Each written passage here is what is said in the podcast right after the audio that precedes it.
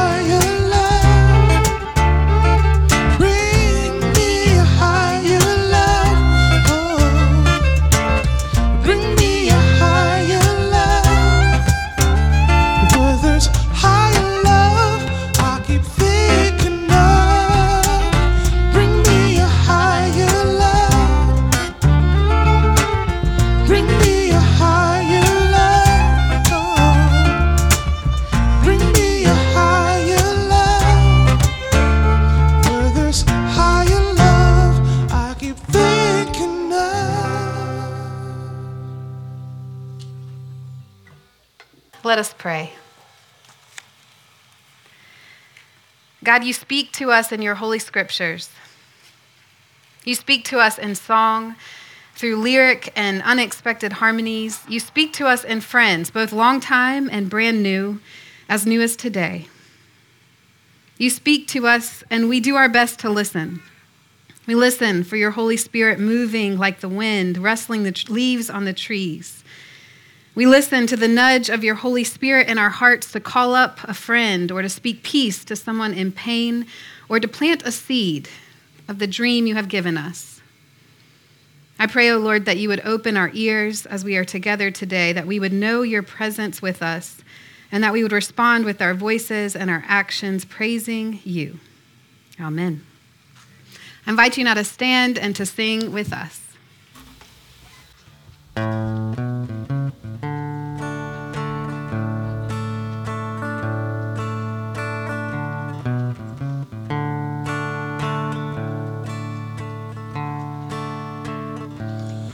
Sweet hour of prayer, sweet hour of prayer, that calls me from the world of care, and bids me at my Father's throne, makes all my wants and wishes known.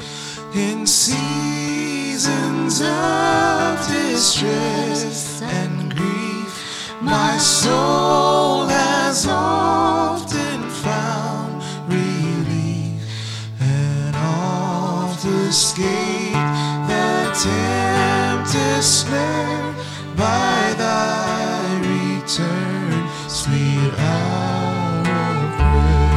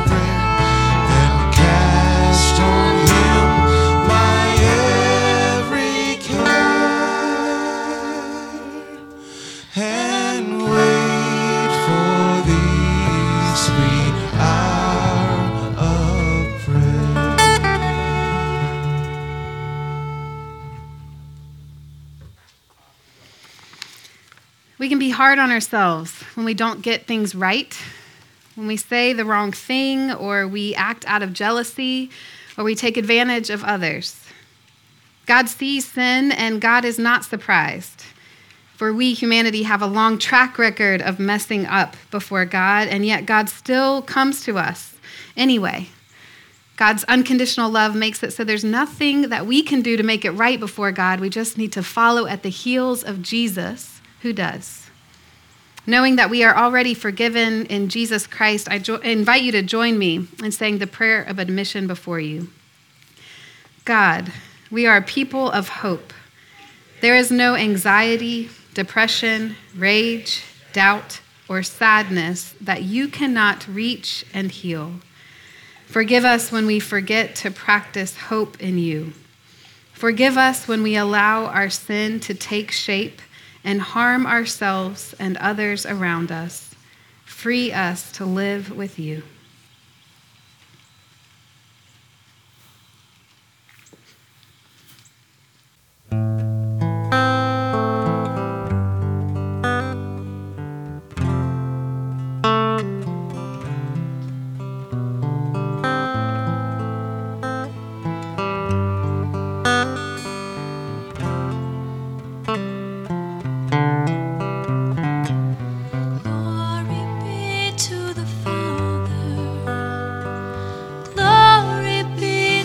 Son,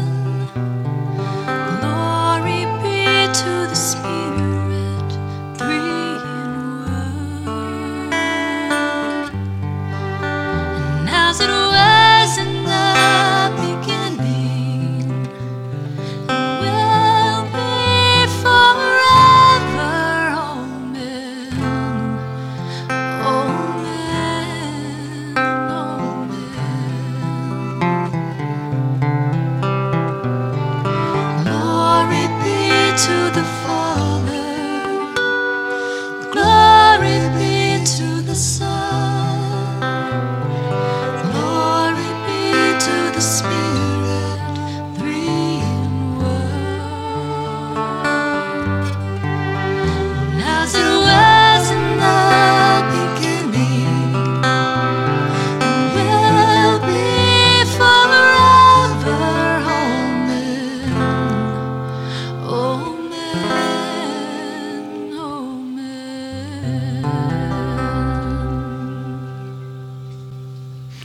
receive this good news.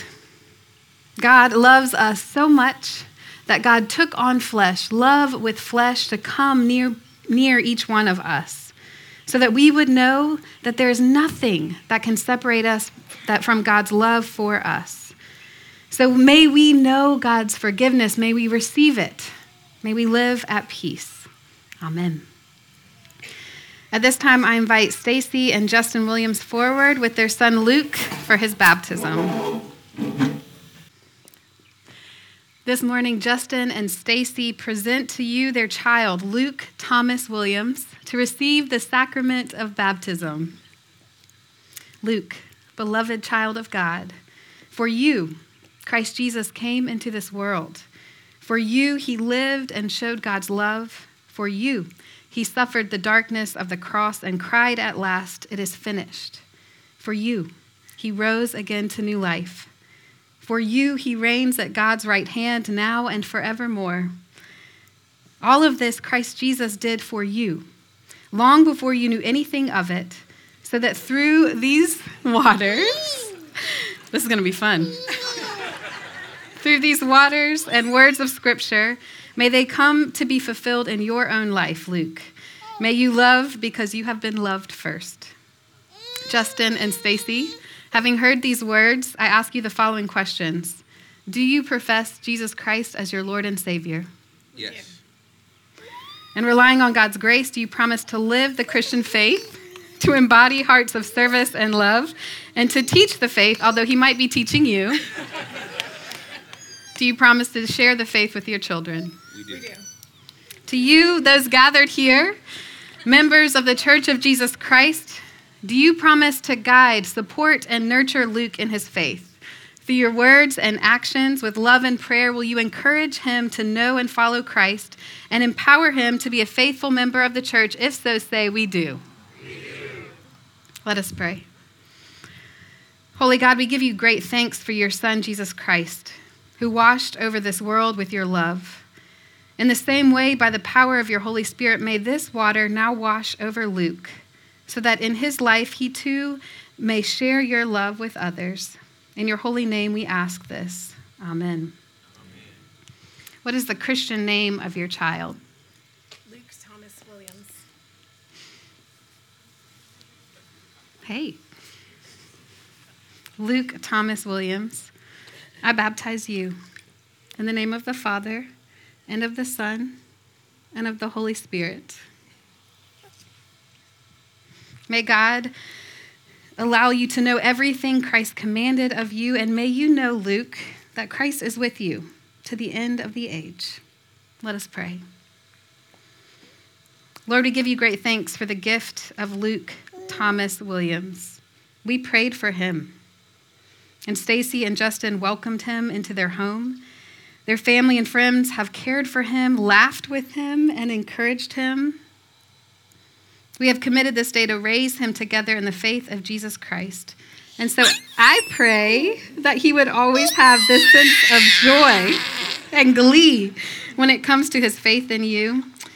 I pray, O Lord, that you would protect him from all evil and that you would nurture him in your steadfast love. I pray that Luke is surrounded throughout his life with people who see him and love him and follow him. May Luke grow into a leader like his parents who bring your kingdom near. We pray this in Jesus' name. Amen. Amen. Amen. This is the greatest news. Luke has been baptized into the one holy church of Jesus Christ. God has made him a member of the household of God to share with us in the priesthood of all believers. So I encourage you during this holy interruption time to come welcome the newly baptized, our newest brother in Christ. Hallelujah. Amen. He's happy.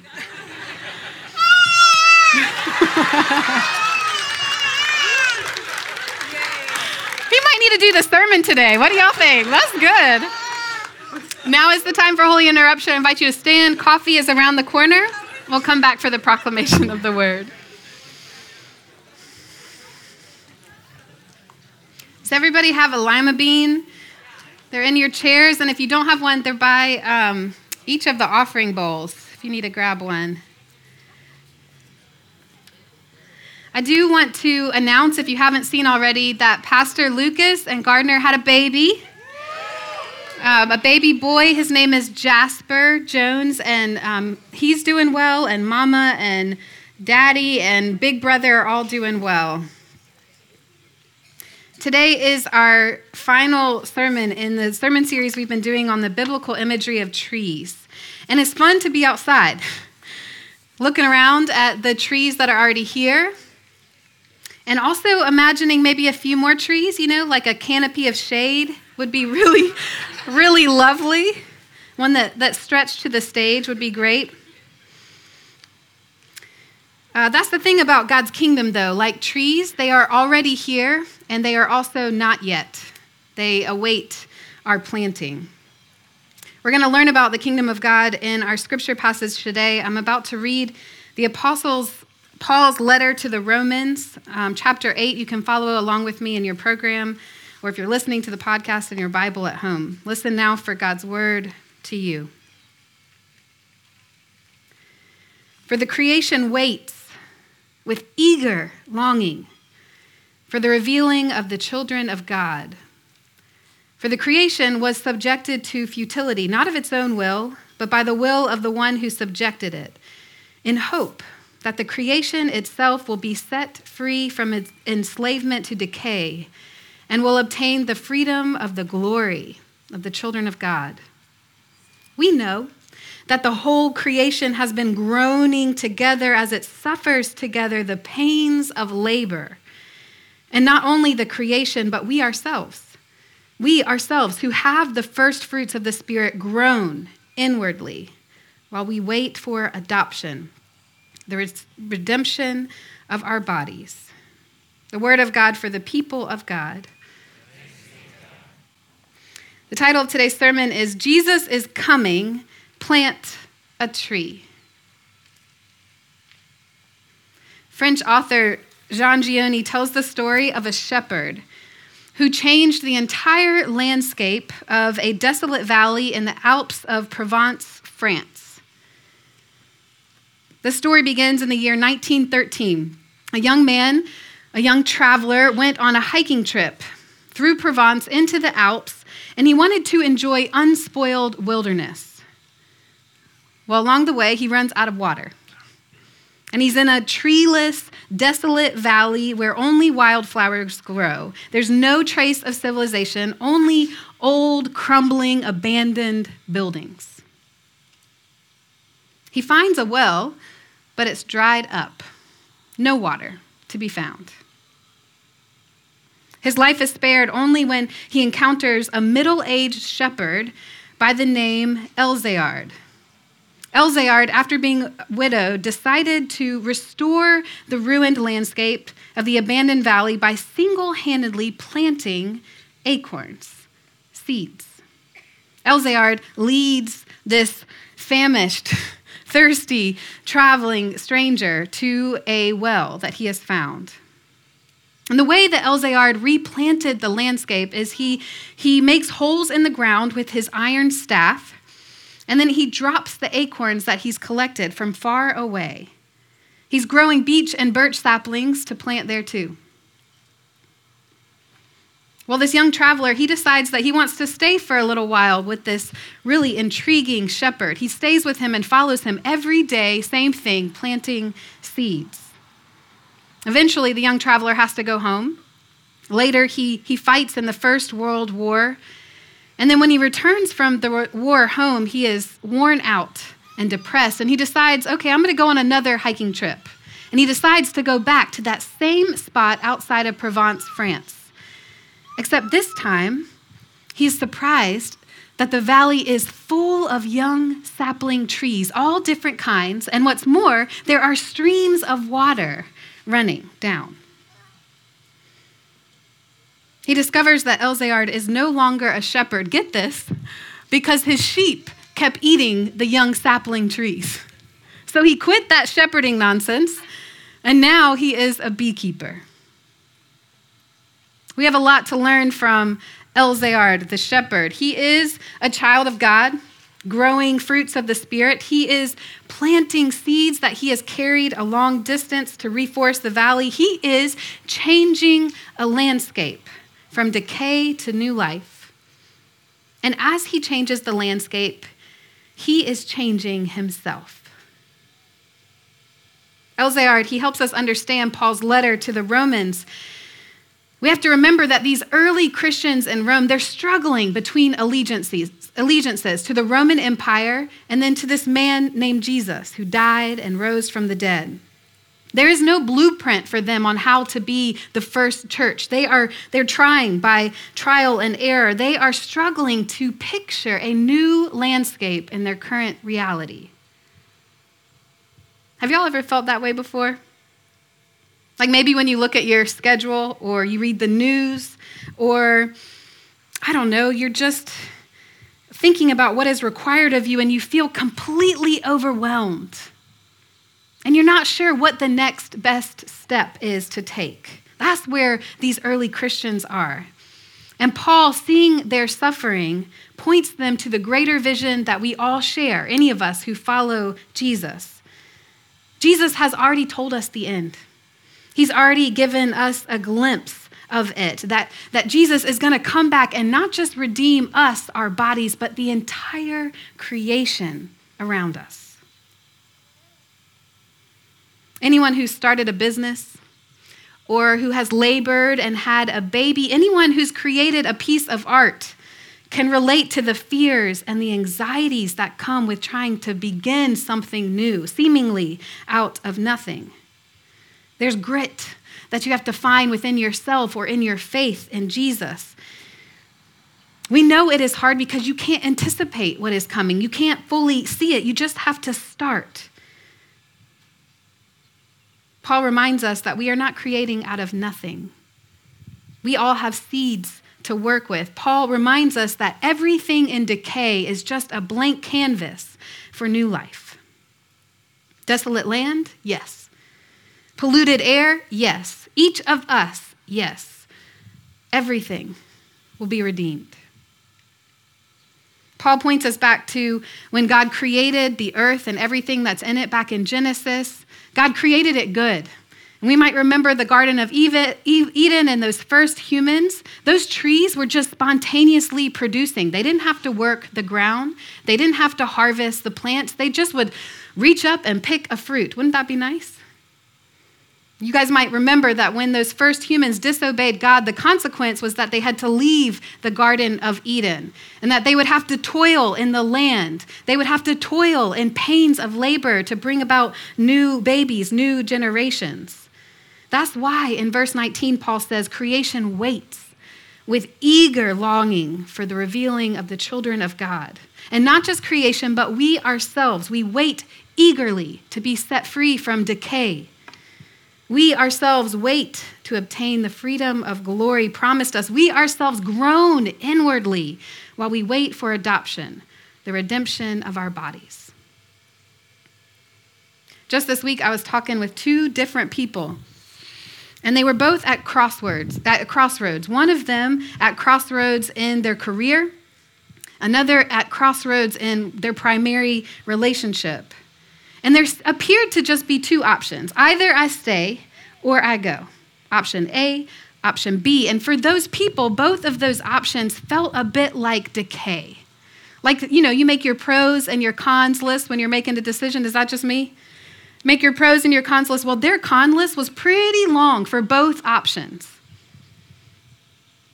Here's what God is saying to them, maybe to you. God is saying, hey, guess what? There's more than two options. There's more than option A and option B. There's option C and D and E, F, G, and Z. Then you start all over again. Option A, A, and B, B, and C, C. Here's what we need, though. We need the vision, the lens, to see an entirely new landscape. There are theologians who would look at this text and then argue with me, a Presbyterian, a pre believer in predestination, that God already knows our future, God ha- already has it in store for us, and they would say, hey, Don, does that mean that we just have to wait? We don't have to do anything, just wait and suffer, right? That's what you Presbyterians would tell me. No, no. Actually, the fact that God has given us the kingdom, the redemption of all of creation and our bodies, causes us to have a response, to go ahead and do something, to bend down and plant a seed in the ground. Think about Elzeard, the shepherd turned beekeeper. Had he not had hope that someone would take care of the valley that he's planting, would he be planting it at all? No. He trusted. He trusted that someone would come and care for that valley of young saplings. He trusted that the land would receive the seeds and that they would be resilient little suckers that would be able to pop up out of the ground even before the streams fell to water them. It takes wild hope to risk planting some seeds. It takes wild hope that all of creation, we ourselves, will be restored. We have to put on these wild hope glasses and look around. Go ahead and look around at the dirt piles and, and the concrete blocks and the wild weeds, and to be able to imagine a canopy of trees here. When we, Downtown Church, were gifted this land, which is basically the building to the cars and back to a greenhouse that you can't even see because it's covered in wild weeds. When we were gifted this land about three years ago, there were huge oil tanks under the ground where you're sitting right now. Huge, massive tanks full of oil.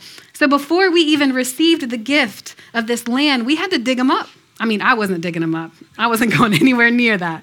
But we had to pay for people to come dig them up, to drain all the oil out of them, and then to have environmentalists, environmental engineers come out and test the soil to make sure that it was clean enough for us to do this right here.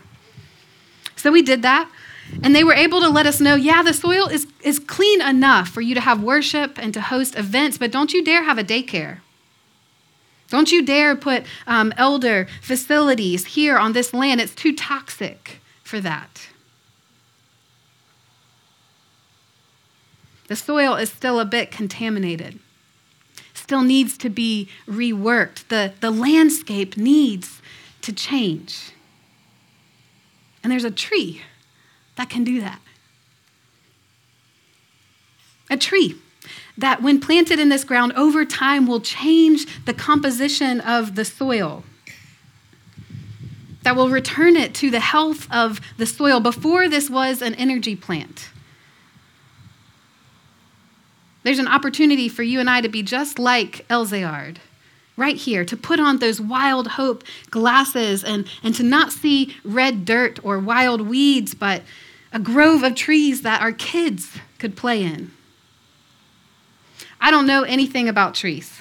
I feel like that's an important confession to make. In fact, I do not have a green thumb at all. Everything I touch turns brown, which is why I need your help. I want to figure out which trees we can plant here to change the composition of the soil. I need to know how many trees, how do we get them, where do we plant them, and when.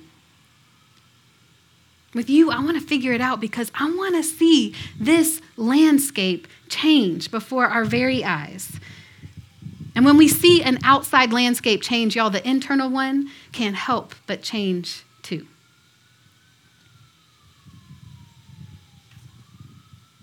Right now, our kids are learning uh, the same story in Scripture that we are. They're reading Paul's letter to the Romans, and they're taking these seeds that you have, lima bean seeds, and they're planting them. That's because Trina, our director of Downtown Kids, is a genius. And she and the other eight teachers up there know that if they can show kids the power of a seed, if they can see it with their own eyes, the growth and transformation that can take place, they know it's possible in them, in us, in this dirt here.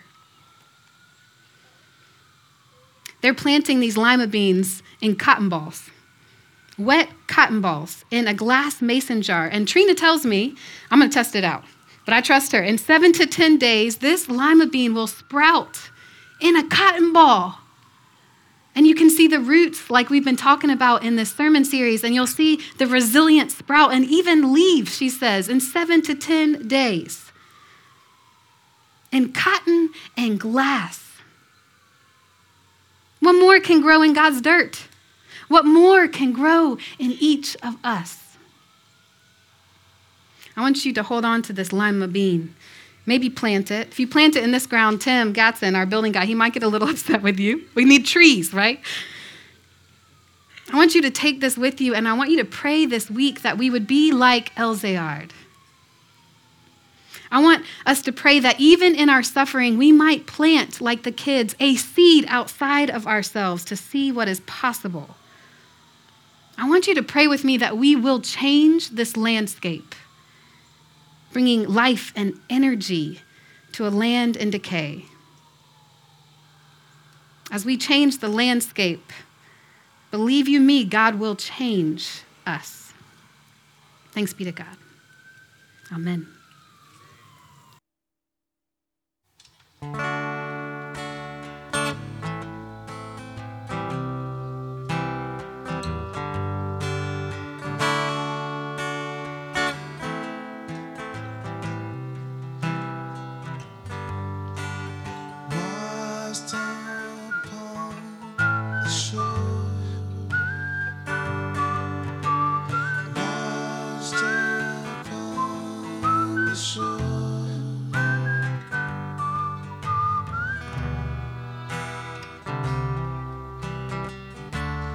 Like to live beneath the dirt, a tiny space to move and breathe is all that I would ever need. I want to live beneath the dirt, where I'd be free from push and shove like all those swarming up above. In their heels I'd spend my time, I'd wiggle in the earth and dew, shout your name into the wind. Sometimes I would think of you, shout your name into the wind. And if you ever think of me, kneel down and kiss the earth. Show me what this thought is worth.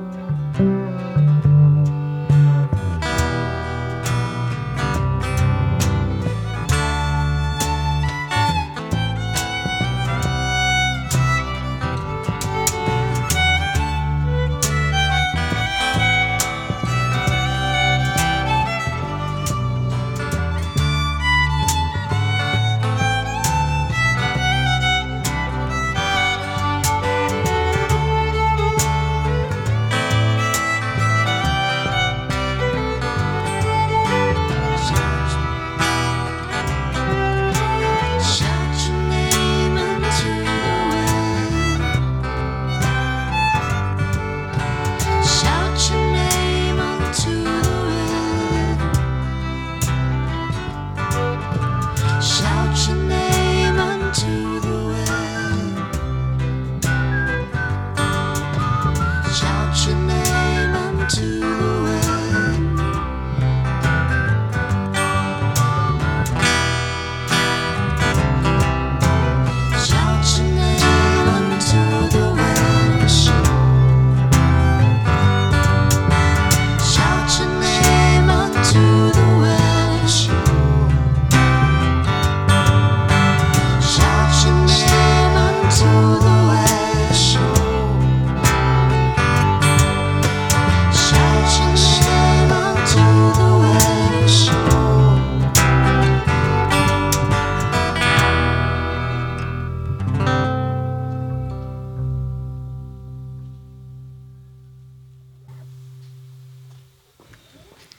Let us pray.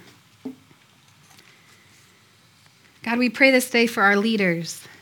Lord, give us humble postures to serve your people. We pray for those who are sick, those in hospitals, those who are sick and still going through regular rhythms of daily life. We pray for strained relationships between parents and kids, siblings, spouses, and friends. Give us the courage to plant seeds of honesty and forgiveness. Give us your vision to see newness that is possible through you. We pray this day for struggling artists, for business owners. We pray for our government and for our neighboring nations. We pray for those struggling to pay bills and who are having to reach out and ask for help. Make us attentive, O Lord, to the humming of the people around us. Make us your people, able to see the kingdom right here, right now. And hear us as we pray the prayer you taught us. Our Father, who art in heaven, hallowed be thy name. Thy kingdom come, thy will be done, on earth as it is in heaven.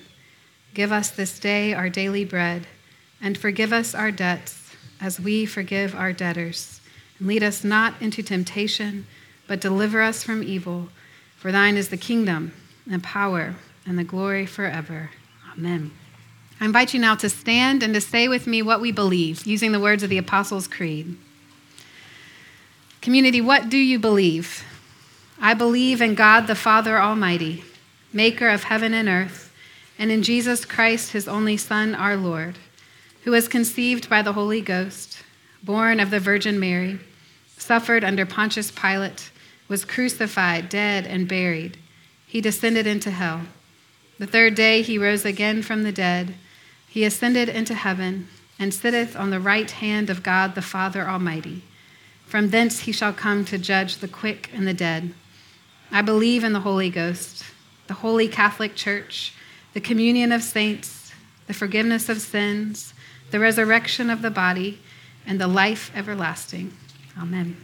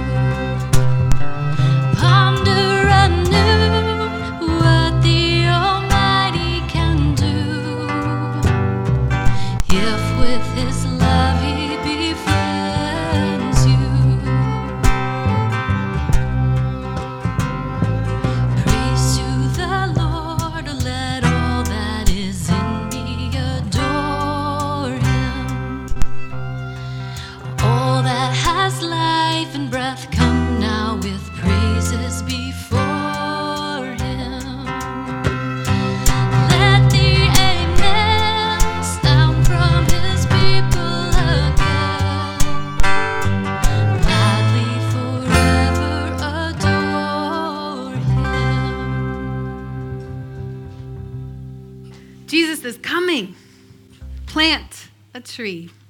As you go from this time of worship, may the peace of our Lord Jesus Christ, the love of God, and the interruption of that Holy Spirit, may it be with you. and with all those you love, and with all those nobody loves. Go in God's peace. Amen. If you feel compelled to support the church financially, you can give a secure gift online at downtownchurch.me forward slash give.